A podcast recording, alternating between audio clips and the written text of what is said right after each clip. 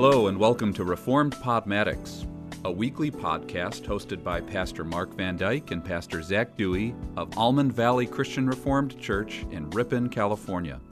This podcast exists to promote the vibrant, biblical, and historically informed face of Reformed theology, both in our context and beyond.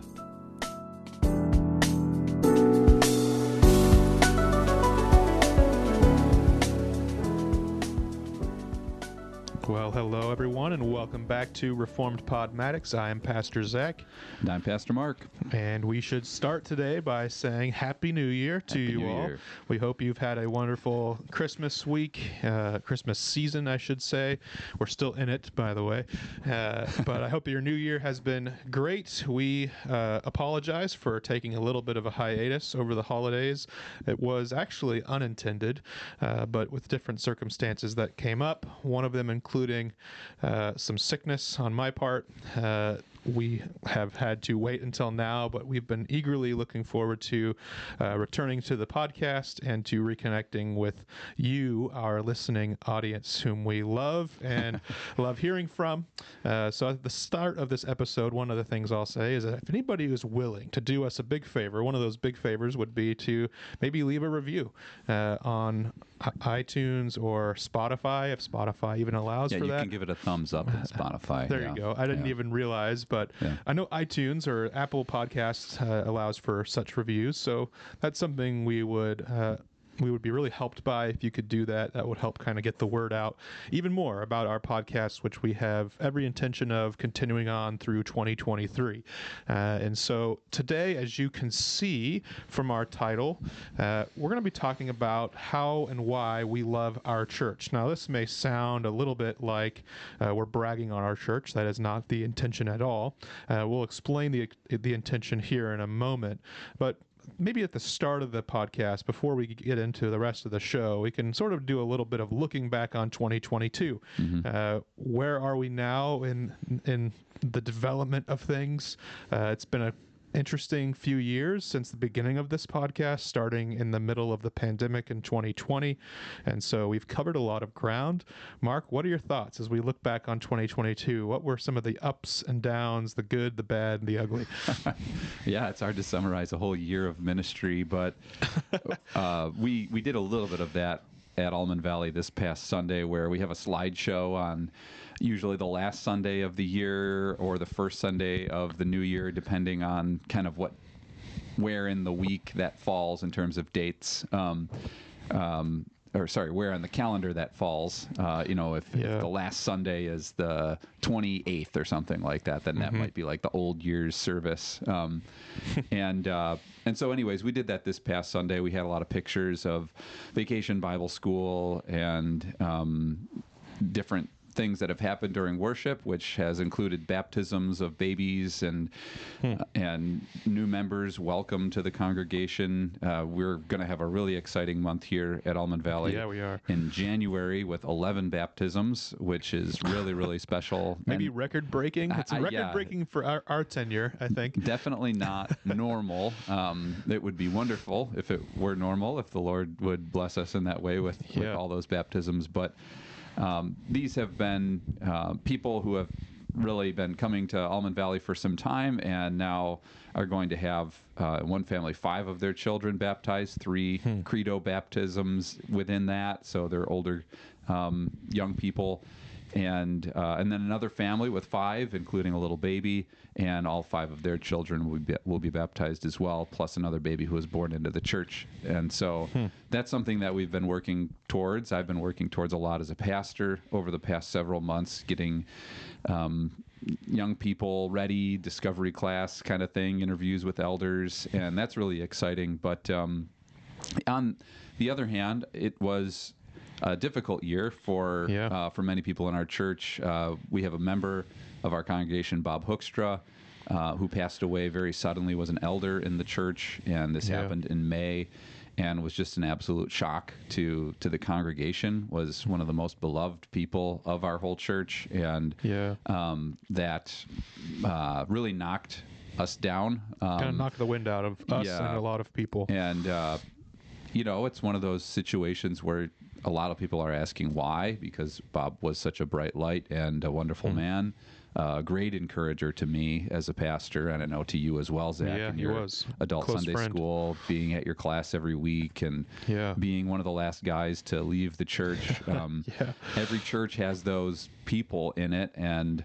Bob was one of those guys at our church, and so I still Hmm. feel the effects of of missing Bob, and I certainly Absolutely. also feel for for his uh, his family as well. I know his son Dusty is one of our most faithful listeners, and so um, so that Yeah. that was difficult in May, and we still are feeling that. Um, and and yet we know that that the Lord continues in faithfulness, and there are there are a lot of reasons to love what God is doing among us now as a church, and and really the reason that I kind of thought of this topic for us to discuss was, I think that when somebody asks how your church is doing in American evangelical church culture, generally the question that they're really asking is, are you growing or are you shrinking? Yeah. Um, are there a lot of new people showing up? And is it an exciting church? Maybe even a fun church to be at?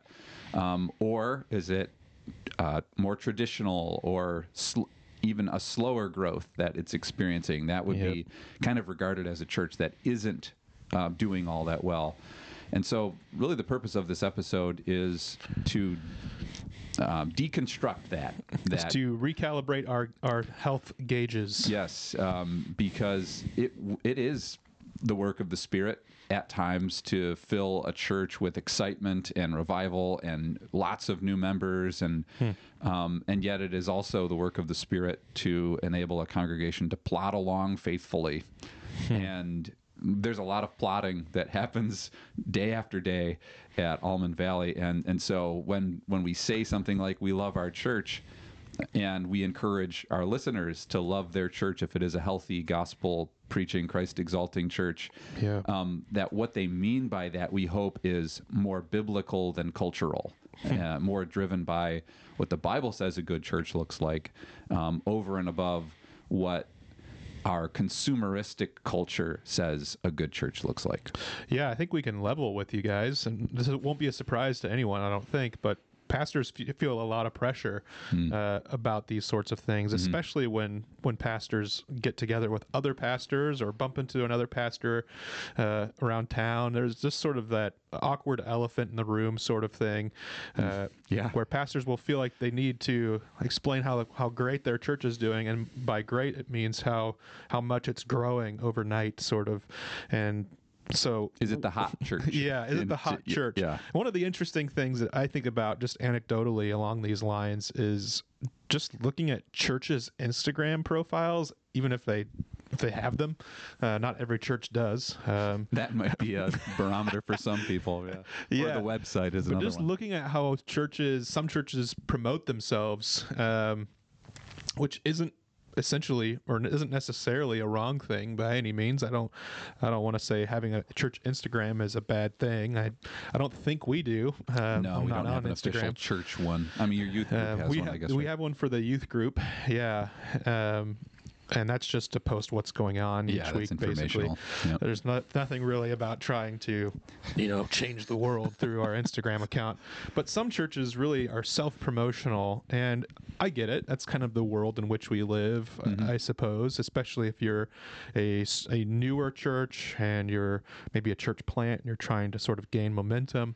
Uh, but some churches are very self-promotional in a way that sort of follows along follow, falls along these cultural lines these cultural barometers for what is qualifying as healthy and what's good. And that means having thousands of people come to your church having thousands of instagram followers and really starting a movement uh, selling a lot of your church church t-shirts having a church merch store.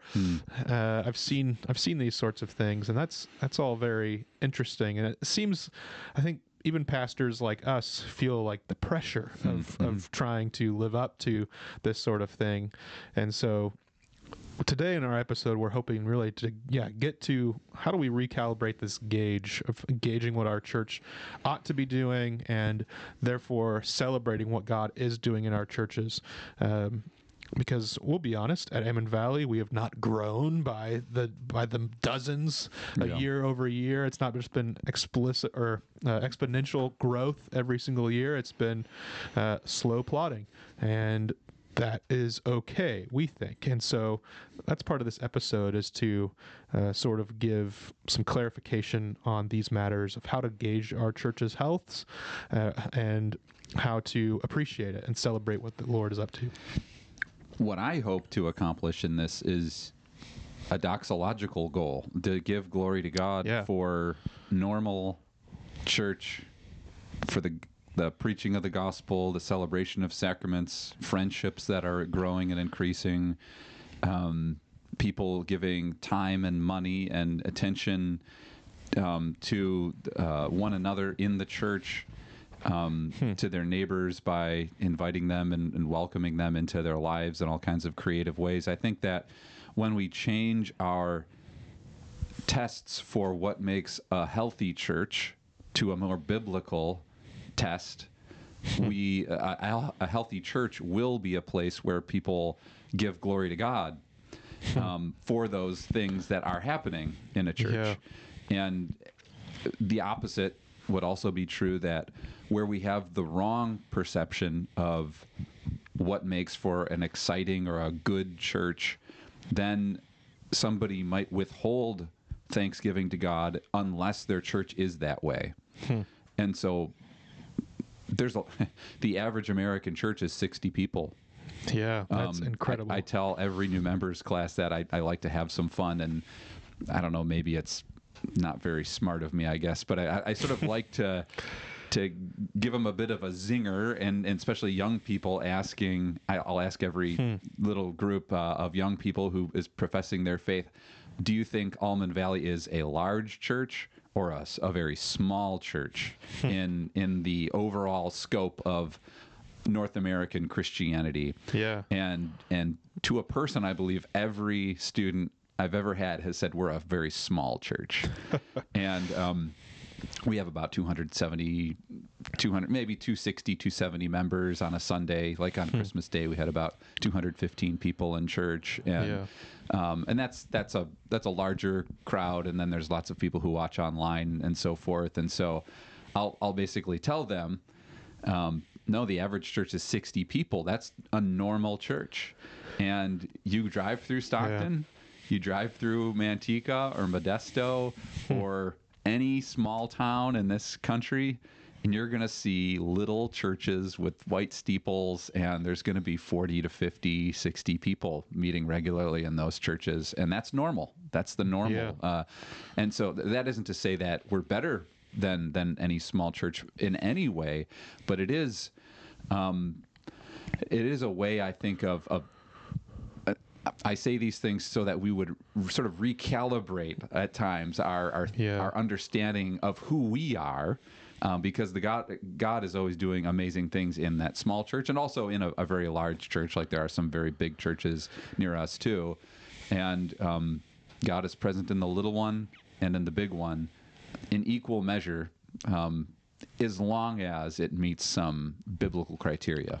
Yeah, and there's that's not really the whole direction we want to go in this, but I think it might be good to pause and think what are some of the basic biblical criteria for a church being healthy. Yeah. Um, as I as I ask this question, the first thing that comes to mind is well, of course, the the book Nine Marks of a Healthy Church Yeah. Mark Dever. Everybody should read it.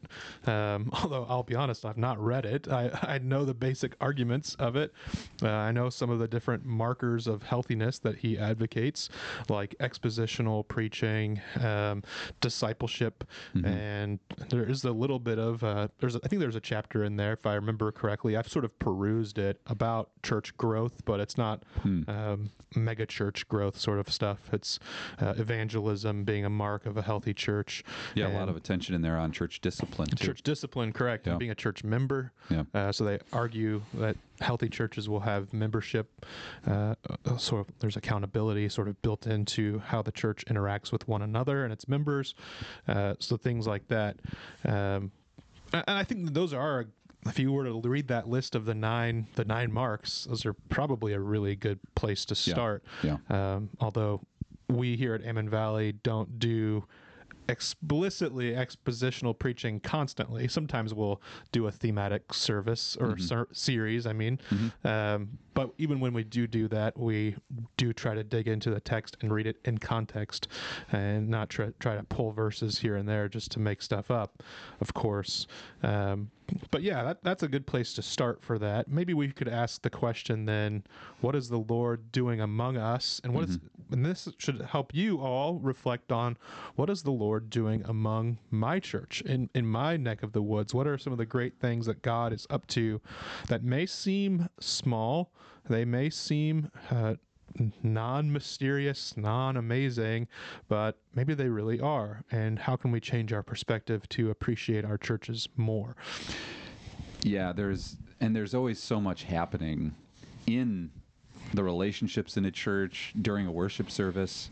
There is so much happening. It's um Yeah. you know, I I think it's a little bit like the spiritual equivalent almost of going to Times Square sometimes to be in a worship service. Um, I I remember going to Times Square in New York City and the the information overload that happens when you're standing at I think it's like a five way corner, right? Um, Yeah. that, that that it is right there, and um, you don't even know where to look because there's there's all the flashing lights and there's there's so much going on that it's hard to take it all in.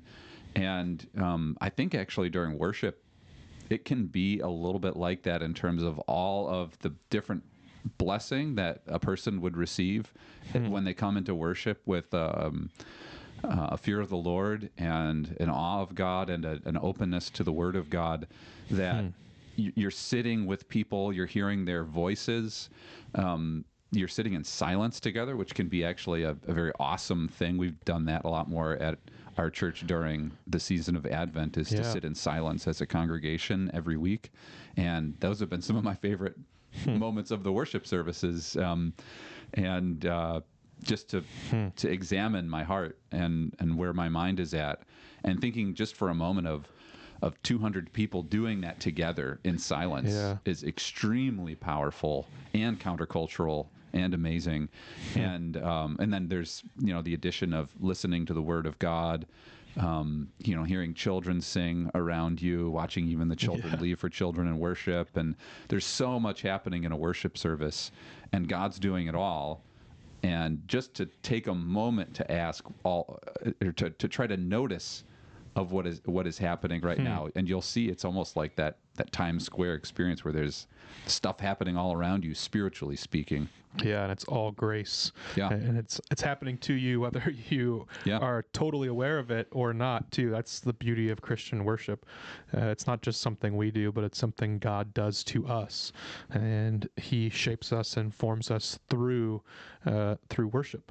Uh, and that's the principal design of worship and of what Christian uh, worship looks like. Um, yeah even thinking of communion the sacrament of communion again like as an example of that where you've got all these people with all these different sins and all their backgrounds and all their troubles hmm. and some of them are having a really good week and they're following the Lord faithfully and they're communing with Christ and that person right behind them is just hanging on by a thread and this is going to be a blessing to them to receive the sacrament. And so like Yeah. just just thinking of that even as a pastor as I look out at the people who I administer the sacrament to mm-hmm.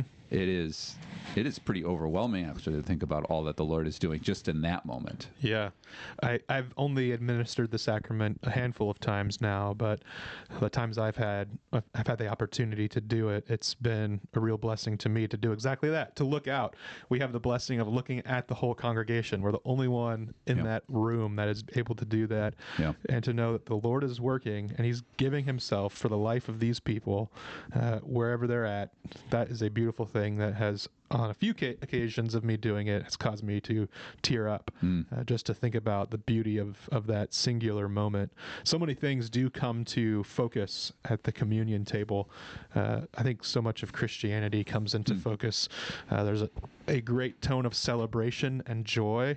Uh, there's a tone of, of humility, but it's overridden by the goodness of it all. God is giving Himself a meal and inviting us to a table, and we are all equal, uh, no matter if you're a king or if you're a peasant, you are equal at that table, and that is a beautiful uh, picture. And it's more than a picture, of course, but it is a beautiful picture of of so many aspects of the gospel. Um, and so Yeah. that's a good place to start in thinking about what the, what is the Lord doing among us. We've sort of already mentioned uh, some of the things that have been going on in the life of our church, uh, and maybe this doesn't look like revival, like some people uh, talk about. And revival is an okay, good. It's a good thing to pray for. Uh, we shouldn't expect it to be the norm, and it's it's a good thing to to appreciate what the Lord is doing, even in seasons like the one we find ourselves in as a church, where I would say things are fairly normal uh, and fairly ordinary, and that is a beautiful, beautiful thing. Um, but it is good, and I think it's actually biblical for us as pastors to talk about what we appreciate from our church. Uh, uh, just this last week, I've been reading uh, Philippians chapter 1 in preparation for a sermon that I actually didn't get to preach. That's a whole other story. Uh, but in that passage in Philippians 1, Paul starts the book after his quick greeting, the first two verses. He goes into the next uh, nine verses with a an appreciation for the church of Philippi, and he talks about how much he loves them and how much how they are fellow partaker, partakers of grace together, and how they have been supporting him in his ministry. He writes from prison. He doesn't know if he's going to see this church ever again. Uh, he doesn't know if he will live or die. So that's the famous passage of the later on in Philippians chapter one. Uh, uh, to live as Christ, to die as gain. Whether which one I shall choose, I do not know. Not that he he really has a whole choice in the matter, but he's trying to work through which one he would prefer. Um, and so in Philippians 1, he expresses his heartfelt appreciation for this church. It's one of the warmest letters of Paul, and he just talks about how much he loves them, how much he cares for them. And he off- offers also a prayer for them that their love would abound more and more, and that their discernment would grow along with that so that they could determine what is excellent and truly good and how they may please the Lord. And so, in that, with that heart, uh, we can I think we've Yeah. we've come up with a few things that we're very appreciative for uh, of our church. Yeah, I really like that example of the the Pauline formula of being so thankful for a church and how that letter to the Philippians now encourages modern churchgoers to be thankful for those same things if they're present in their congregation. That's what we're Yeah. trying to do on the podcast. Is And that church wasn't perfect, by the way. Paul right. has and, and, critiques. And, and so um, in in this episode, we're trying to encourage uh, people to see those same things in their church where they are present. Um, that they would, as the theme of Philippians is, rejoice. That they Hmm. would rejoice in in the Lord always. Um, Yeah. and so uh, the thing that that first comes to my mind as I think about our congregation is the love for Christ and the love for hearing the gospel, for hearing the word of God. Um, I uh, I was just on another podcast recently, the Messy Reformation podcast, and um, that's a podcast. It's it's it's very interesting. Uh, the Jason Rice, the the pastor, um, who is a Christian Reformed Church pastor in Wisconsin, interviews all kinds of pastors, and and I would say they have varying experiences at, in their pastorate. Um, um, Yeah. occasionally, somebody will say, "Well, you know, the, the church keeps me humble and and lets me know of my mistakes and so forth." Um, and I, I, I guess one thing I wanted to say on that podcast is how encouraged I am constantly by by the people of Almond Valley because of just I'm encouraged in their words. Uh, it's not just an assumed encouragement that I receive, and it's certainly not because I'm a perfect pastor. That is not the reason. I am not even close to being a perfect pastor or. Um, you know the, the greatest preacher they've ever listened to or anything like that. Uh, the strongest leader or more charis- most charismatic guy ever. That's that's just not me at all. And yet um, in spite of that uh, the church is is very um, encouraging to me. And um, and the reason they're encouraging is um, is that they want to hear the word of God and when they when they do and I've worked hard that week on crafting a sermon that is um, reflective of the teaching of God's word um, people can sense that I've worked hard and and that I've loved them by by providing God's word for them, by feeding the sheep, and they're vociferous in their encouragement. They they they verbalize that in usually a lot of really amazing ways. Do you find, Mark, as somebody who preaches here basically every week, uh, that you will get more appreciation for sermons that you knew were more biblical and less less appreciation for sermons that are less biblical? Yeah. Or is it fairly static and you kind of just get encouragement? Not that your sermons aren't biblical, Yeah, but yeah, there may be one mean. where you've done extra work and you really you it hit you harder and you it just came off differently. Yep. Um, I'm curious to hear. Oh, that's a really good question. It it's really hard to see. uh, Obviously, our people are hungry for the Word of God, and um, it's hard to say if if that's exactly the reason for maybe more encouragement some weeks than others. Because I think it's it's the Spirit. It's John three. The Spirit uh, moves in different ways, um, Yeah. in, in unpredictable ways, and so That's true. th- there there are I, I will say this there are often weeks where I enter the pulpit um, thinking this is kind of a regular sermon you might say um, um, Yeah. I, that, where I would I would not feel getting into the pulpit this is going to be a home run and um, there's a lot of you know interconnectedness here and scriptural references that people might not think about right away but have a lot to do with this passage and Yeah. a story that really kind of can link things together in people's minds and apply the truth and and maybe maybe it's just kind of a straightforward three point Hmm. you know here's the first part of the passage here's the second part here's the third part thus Yeah. saith the lord and now let's go home and um and sometimes it is those sermons that people respond very powerfully to and i Hmm. can even sense that um while I'm preaching at times that uh, Hmm. that what is happening during church is different spiritually almost than what happened when I s- practiced it in my study in my office beforehand. It's a, it's an Hmm. Yeah. interesting thing. I, I think it's a confirmation every week of Hmm. my belief of the activity of the Holy Spirit, the existence of God who is always acting and moving and um, yeah, there's there's sometimes I even become more emotional and more passionate, surprising myself as I preach, Yeah.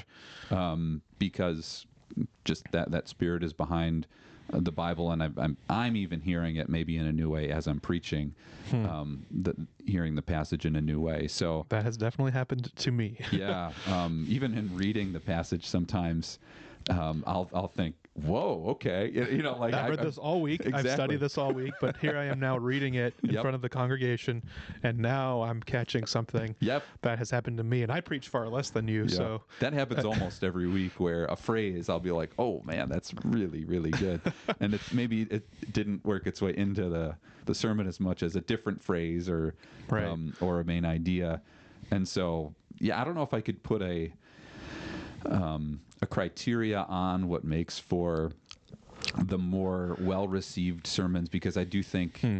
um, hopefully they're all biblical and gospel oriented yeah, and then certain times the spirit just kind of energizes or almost electrifies the, Hmm. Yeah. the the passage in in a way that I didn't anticipate. Hmm. yeah. In my in my time of preaching here, there's generally been.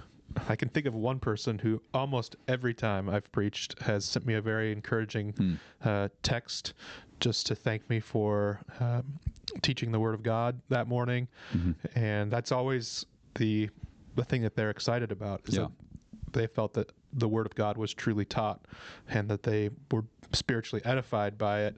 Uh, and there's other times been other people who have sent me similar messages, and so it is really helpful to hear that for myself. But it's it is encouraging on the other hand, knowing that what what excites the people, Yeah. at least the ones who are talking to us, is that we are teaching the Word of God, and that they are uh, being uh, they're having having things clarified in their mind. They're growing. They are learning to love the Lord more and to love His gospel more. Yeah. Uh, there's a particular person I can think of, Paul Anima, who comes to my uh, Sunday school class, and he will often give me comments about things that struck him that he had never thought of before, and yeah, most of the time those are things that I've sort of clarified a piece of scripture for him, Yeah. and that and that was sort of an electrifying moment for him, really exciting, Yeah. uh, seeing things in a new light. And so, uh, yeah, I, think it's true to say that our church genuinely loves to hear Scripture and they love to hear the gospel. Well, and, and part of the reason that I want to bring this up in the podcast is to debunk the myth that pastors are just the whipping horse of their congregations and you know every pastor just goes home on Sunday beleaguered and criticized and you know depressed and he's got to pick himself back up on Monday morning and try again you know like Yeah, that might be not our experience at all Yeah. and um, just the opposite. Uh, I'm I'm launched into the week ahead by encouraging people, um, and so that isn't to, I to again, it is not to brag.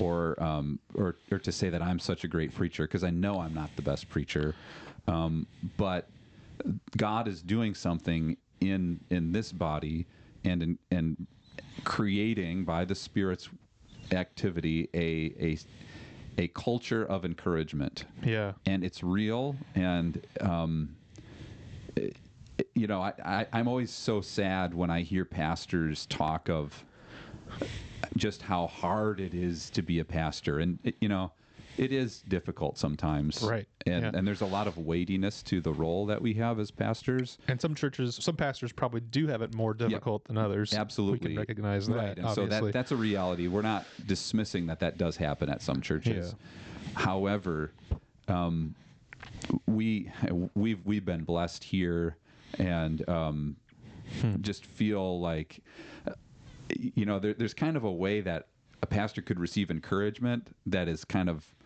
manipulative. I know from some people it would be like if if we touch on maybe a little bit more of a political issue and then all of a sudden people are coming for oh thanks for that sermon today you know like um and and it's it's almost like they would want you to to move in a more political direction and Yeah. and that's not even what we're referring to either um that does No. happen a little bit occasionally Yeah.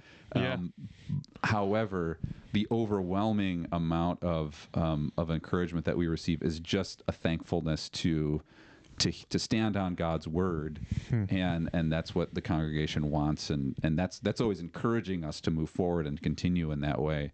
Um, so I.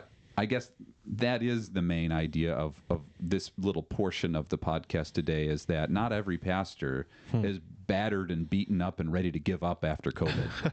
you know, like th- that that's almost how it can feel when you read articles about the pastorate today. Mm-hmm. Um, you know, all the attrition rate and people leaving the ministry. Um, I'm just so thankful to be a Hmm. pastor and um, really the big part of the reason for that is is this wonderful church that I get to serve. Yeah. So we are thankful for our church's appetite for hearing Scripture. Uh, it makes our job Yeah. better. Oh, it's yeah, in, a in a lot of ways, it becomes really a joy to serve up a really good sermon and to uh, encourage people and to draw them to Christ, to convict them, and to show them the grace of, of God in Christ and what He has done. So, yeah.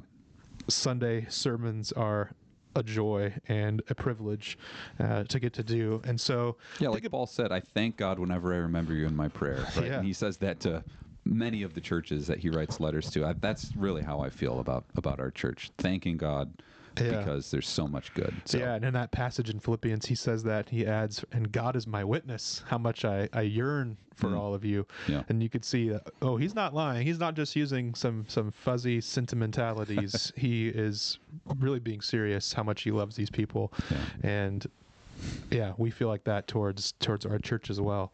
Uh, What about number two? Uh, if we move on from uh, a, hung- a hunger for the Word of God, uh, what do you say is another reason why we should, why we're thankful? well, there's what's on the list, and I will deviate here. go for it. uh, I'll add my Throw a own. curveball. I think we are really a hospitable church. Uh, we are a church that eagerly looks for uh, newcomers, outsiders, uh, looks for people who are uh, disconnected, not connected to our church. And so, if there, if you are a person who's going to show up on a Sunday, uh, maybe you will like it, maybe you won't, but you will be talked to. uh, it's not really a possibility of coming in through our doors and sneaking out without having somebody uh, at least attempt to chat with you. And not just a paid staff person, No, greeter person. it's not. Yeah, right. It's uh, very rarely is it somebody who's who's a, a greeter or an usher. They will Yeah. they will talk with you and help you find a spot, um, but you will get talked to by people from the congregation after the service, maybe even before the service, uh, and so uh, I think that's one of the strengths of our church. Um, I, I don't think that we're perfect in every way with this. I think there is there is still more growth we could have uh, in this uh, category. But I, I I'm really encouraged to see people who who if there's somebody who's new or appears to be new, it's usually not me who's the first one to approach them. I often will be told, "Oh, you got to come over and meet this new person who I just met. I want them to meet you, pastor." And so I'll go over then and I'll introduce myself, but it's not me who who made the jump on on s seeing them. Sometimes I don't even see people after the service because Yeah. I'm running around trying to get things ready for the next thing, which is usually my class. Uh, and so it's it's a good thing that our church is like that, and I think that our church creates. Uh, that hospitable environment because we know the hospitality of the Lord for us. We know how much we have received from God and His grace through the gospel, through the church. And so we want to extend that. I think forgiven people forgive people, and uh, people who have received grace want to be givers of grace. And uh, this is a big, big thing for me as somebody who's always been an introvert, always will be an introvert. Uh, church, walking into a new place is very difficult. Breaking into a group of new people and uh, getting to know them is difficult. And churches that uh, go the extra mile to make sure that you get connected are are a huge blessing to people like me. Although I am the kind of person that when I go to a church, uh, I don't want everybody jumping on top of me to talk to me. yeah, yeah. but at the end of it, I realize, well, that was really gracious, and I'm very thankful for that. When that does happen, if I'm on vacation or what have you, uh, I would rather get talked to than not get talked to uh, by someone, and so I think that that's that's what that's some, one of the ways that the Lord has formed our church by the Spirit, I think, uh, and that's something that has always been very encouraging to me, and it's something that I want to continue seeing more of in the future here at Almond Valley. Yeah, I, thinking of the marks of the true church, um, we referred earlier to the nine marks of a healthy church, and um, there's also, of course, the the Belgic Confessions instruction that a church will have the pure preaching of the gospel, the right celebration of the sacraments, and church discipline as marks of a true congregation. And uh, it was you, Zac, who who taught me several years ago that the the British theologian Hugh Latimer once added love to that mark Yeah. of a true church, and so I, I really, really like stuck, but No, I, I do like it. I, I like it too. Um, uh, sort of a uh, a charitable spirit, yeah, um, a desire for hospitality, yeah, for um, to to care for one another. So. Mm-hmm. I could imagine why that's not included in the true marks of the church because really that's an outgrowth of the pure preaching of the gospel and the right celebration of Sure. sacraments and church discipline for that matter. Um, that people are, are getting along with one another and showing love to outsiders and um, and so forth. But but I like explicitly adding it to the marks of the church love. Um, Hmm. When you enter a church, do you feel this is a place of love? Um, Yeah. Or is it is it a place where people sort of give the sideways glance? Why are they over here? You know, this week, Mm-hmm. um, not dressed properly, or maybe showed up a little late, or um, you know, don't look like they fit in for all kinds of different reasons. I think that that is a, a church where that's happening is on the fast track to destruction, basically, um, uh, to a, a Pharisaism that is is built on all kinds of cultural markers and um, and law keeping instead of built on the grace of Christ. And so. Um, Maybe there is a little bit of that here that I'm not aware of. Um, it, it's Yeah. possible, but I think that in general, when somebody walks in through the doors of Almond Valley on Sunday, there's we're we're just happy to see people. Um, I'm going to administer the sacrament of communion this coming Sunday, and every time it comes back to the front to the uh, communion table, and there's much bread and much juice left over. Um, I, I I'm always a little bit sad. There's so much left because I just we, we we not only do we want to share Christ with more people and Yeah. just see all of that bread used up and eaten and Yeah. enjoyed, um, but um, I, I always think in terms of our fellowship is so rich that that sort of represents to me that there's so much more love that we have to share with our neighbors, um, and so That's a beautiful um, picture. Yeah, I. I'm always thinking like, man, I wish all this bread was gone, and I Hmm. wish all this juice was gone, so that our neighbors who are perishing, um, Yeah. or lonely, or struggling, and and just guilt ridden, um, Hmm. could could come into this sanctuary and and not only feel the hospitality of the people of the church, but most of all, the hospitality of God in this place. And so, Yeah. um, that's uh, I, I think we are a hospitable church, and I I know that uh, that there's love in this place. Um, one one thing that I'll add, maybe as we start to close, is something that I've appreciated very much, and that is the unity of our council, our church council. Again, it's not the sexiest thing in the whole world to Yeah. to tell a, um, somebody who's uh, asking about Almond Valley, what kind of a church are you, and and maybe towards the top of that list, I would say we're we're a very unified church, including Yeah. our council is just uh, has a collegiality to it. Um, we we laugh in our meetings when that's appropriate, and and when you know we can joke with one another. We can um, we can have a good discussion, a serious discussion if the the topic warrants it. Um, we we come in with good faith, um, trying to get to the bottom of different matters. That was especially seen through our COVID nineteen response and Oh, yeah. how all the, Yeah. unity that we saw there as a council was amazing. Um, people with different opinions. Um, thinking of elders, um, one elder really pushing to keep things open and uh, Hmm. really wanting to stay things, uh, you know, uh, no masks and so forth. Another Yeah. elder wanting us to be a lot more careful, and uh, the, really the other elders kind of in the middle there. And so, Yeah. um, coming in with uh, with good faith again and with a desire to be a united council and move forward together. Um, I just we really saw that at our church and.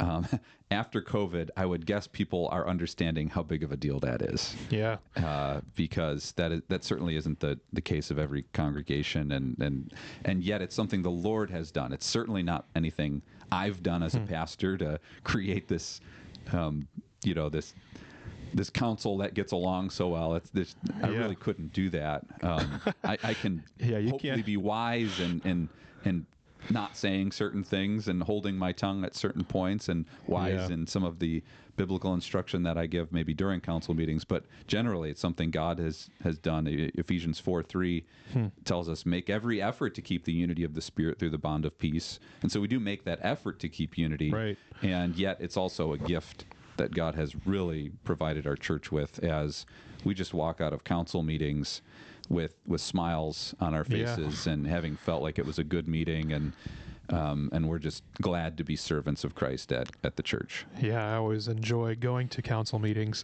Uh, Some are a little bit slower than others. Sometimes there's not a whole lot going on. Other times there's m- much more going on and much more discussion on things. Yeah. But it's always, yeah, a very uh, good time, something I look forward to.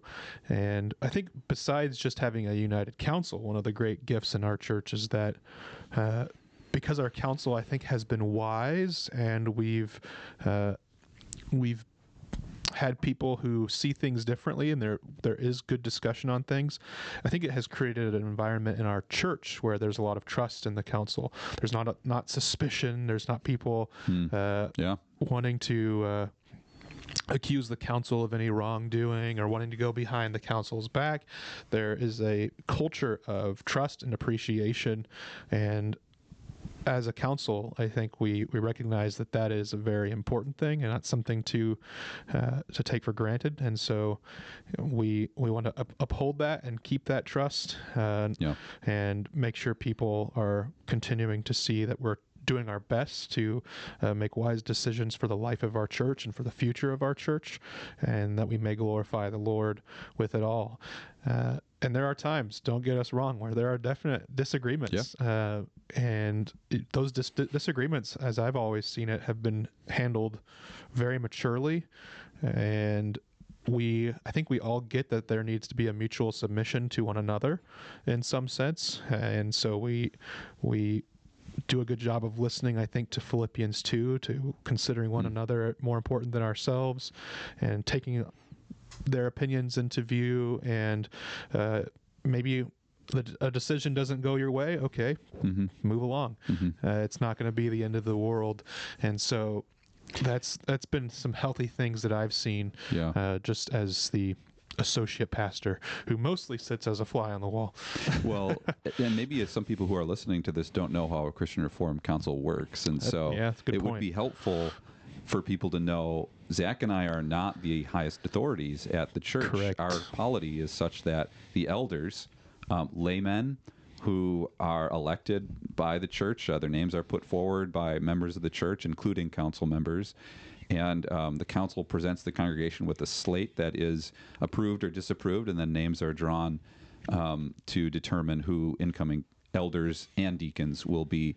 Um, so the elders are the are our bosses, um, to use a worldly term that maybe I don't like all that much in the context of ministry, but um, but they are our authority, and Right. and that's also seen in council. Neither of us set the agenda for our council meetings. Yep. Um, we're members of council, uh, and uh, in California, I think there are some rules about what we can vote on and not vote on because we're employees of the nonprofit, um, and so voting on the board, I think, is not allowed, um, especially for things like financial matters. And so, um, I- generally withhold a vote un- unless it's a particularly spiritual matter in, Yeah. in our council meetings. If if there's some for example, something to do with church discipline, then I would I would cast a vote for for something like that. But um, but generally would withhold my vote. Um, and so that's that's how our councils work, and and I love that they're lay led and not just in name but in reality and Yeah. practicality. They really are led by men who.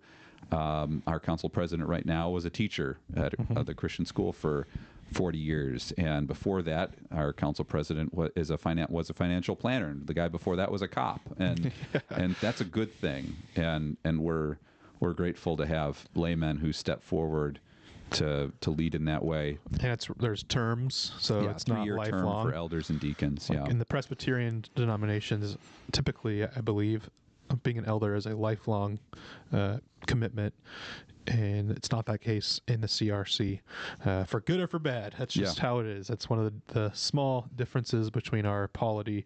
Um, with them, and so I Yeah. think there's a lot of wisdom in in the way we have our polity set up, Yeah. and it doesn't allow for celebrity status for pastors. It doesn't allow for pastors to be the sole leader or authority. Uh, those are typically, I think, as the church in America is, and the church in the Western world in general is beginning to see more and more. That's not really a healthy setup. yeah. There are churches where the pastor chooses the council. Yeah. That would not fly in the CRC. and neither should it. No, it's very unwise. Yeah. exactly. And so, though it may seem like more bureaucracy, maybe there's more, uh, what do they say, uh, yellow tape on things. um, it's it's a blessing to us, Yeah. that's for sure. And so we very much appreciate that, and that's a way we've seen God at work in our church. Yeah. is through the, the leadership and through what these what these men are are doing and the decisions that they're making over the course of the last several years. That includes the current council as well as the council's council members who have been on in years past. Yeah, and one way that we can even quantify that to say that the the council is healthy is the willingness of men to serve on council is really strong in our church right now. Yeah. and so There's not a um, reluctance. yeah, this past year we saw lots of guys um, letting their names stand when they they were asked um, to to be a prospective elder or deacon, and um, again, that's the Lord's doing that we would have unity and that it it would be a joy to serve the church. I think that, that that's really uh, a wonderful thing that that's happening at, at the in this church, and and so you might wonder as a listener, well, what can you do um, in response to to that point about a unified council, I would want to encourage you to Yeah. go to your elders and deacons, and if you know of um, someone who's doing a great job as an elder or as a deacon, encourage that person uh, d- to, to go forward and say, I, I know that you care about your district or however your church sets things up. Um, or I see that the deacons are doing a great job handling the money of the church. And Hmm. I heard about this cool thing that they did helping somebody with a medical bill. Great job. Um, Yeah. Keep up the good work there. Um, the church really does thrive on encouragement that isn't just assumed, but that is spoken and verbalized for one another. And so if that describes you, or or maybe if, if you're at a church that does not have a healthy council, but you know of a couple elders or church leaders who are really trying their best, encourage those people particularly to keep Yeah. it to keep it up, uh, not to give up. Yeah, that's one thing we can come from from this episode in general is encouragement. Yeah. Uh, may that be the case with all of us. Maybe we be encouragers. Maybe if it's not even our spiritual gift, so to speak, uh, maybe we can think of ways to show our appreciation and our love and our care uh, for those around us. And may we be encouragers of our church, Yeah. uh, not people who seek to just pick it apart and speak ill of it. Uh, there may be times where it needs critique. It may there may be times where your church needs rebuke. There may even be times, as we've mentioned, I believe, in past episodes long ago, where you need to leave. Uh, although that needs to be something that you think very deeply about with lots of prayer uh, and lots of wisdom, but. Think about how you might love your church. Maybe you feel like your church is something that you're I don't know, embarrassed by. It doesn't live up to the standard that you see online or on Yeah. social media. You don't have the cool pastor that is creating a movement. If you're listening from Am- Almond Valley, then that would be the case for you, I think. Not the skinny jean pastor. But uh, think about what do I love about my church and what can I thank God for in regards to my church? Because all good gifts come from Him, and so if there's any good to thank God for, uh, we we should do exactly that. Yeah, that's that's a great way to to start our conclusion here, Zac. And and so we we do hope that this would encourage you to find things that you love about your church and to pray about those things and thank God.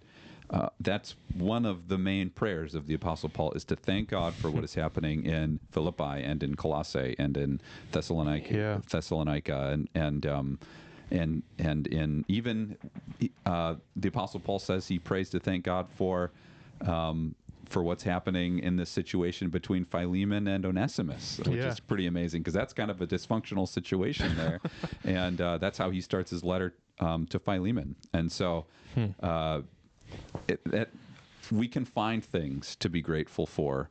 Uh, again, the purpose of the episode is that your church does not have to be bursting at the seams, um, building a new church building, uh, just a budget that you, with so much money you don't even know what to do with, um, just people everywhere, particularly children. Um, It is wonderful to have a healthy budget and a new building and uh, lots of kids in your church, but there are many faithful, healthy, uh, God saturated churches where it's 40 people meeting Yeah. together to worship. And so um, God is, is working there, uh, certainly according to the book of Acts, he works in churches like that.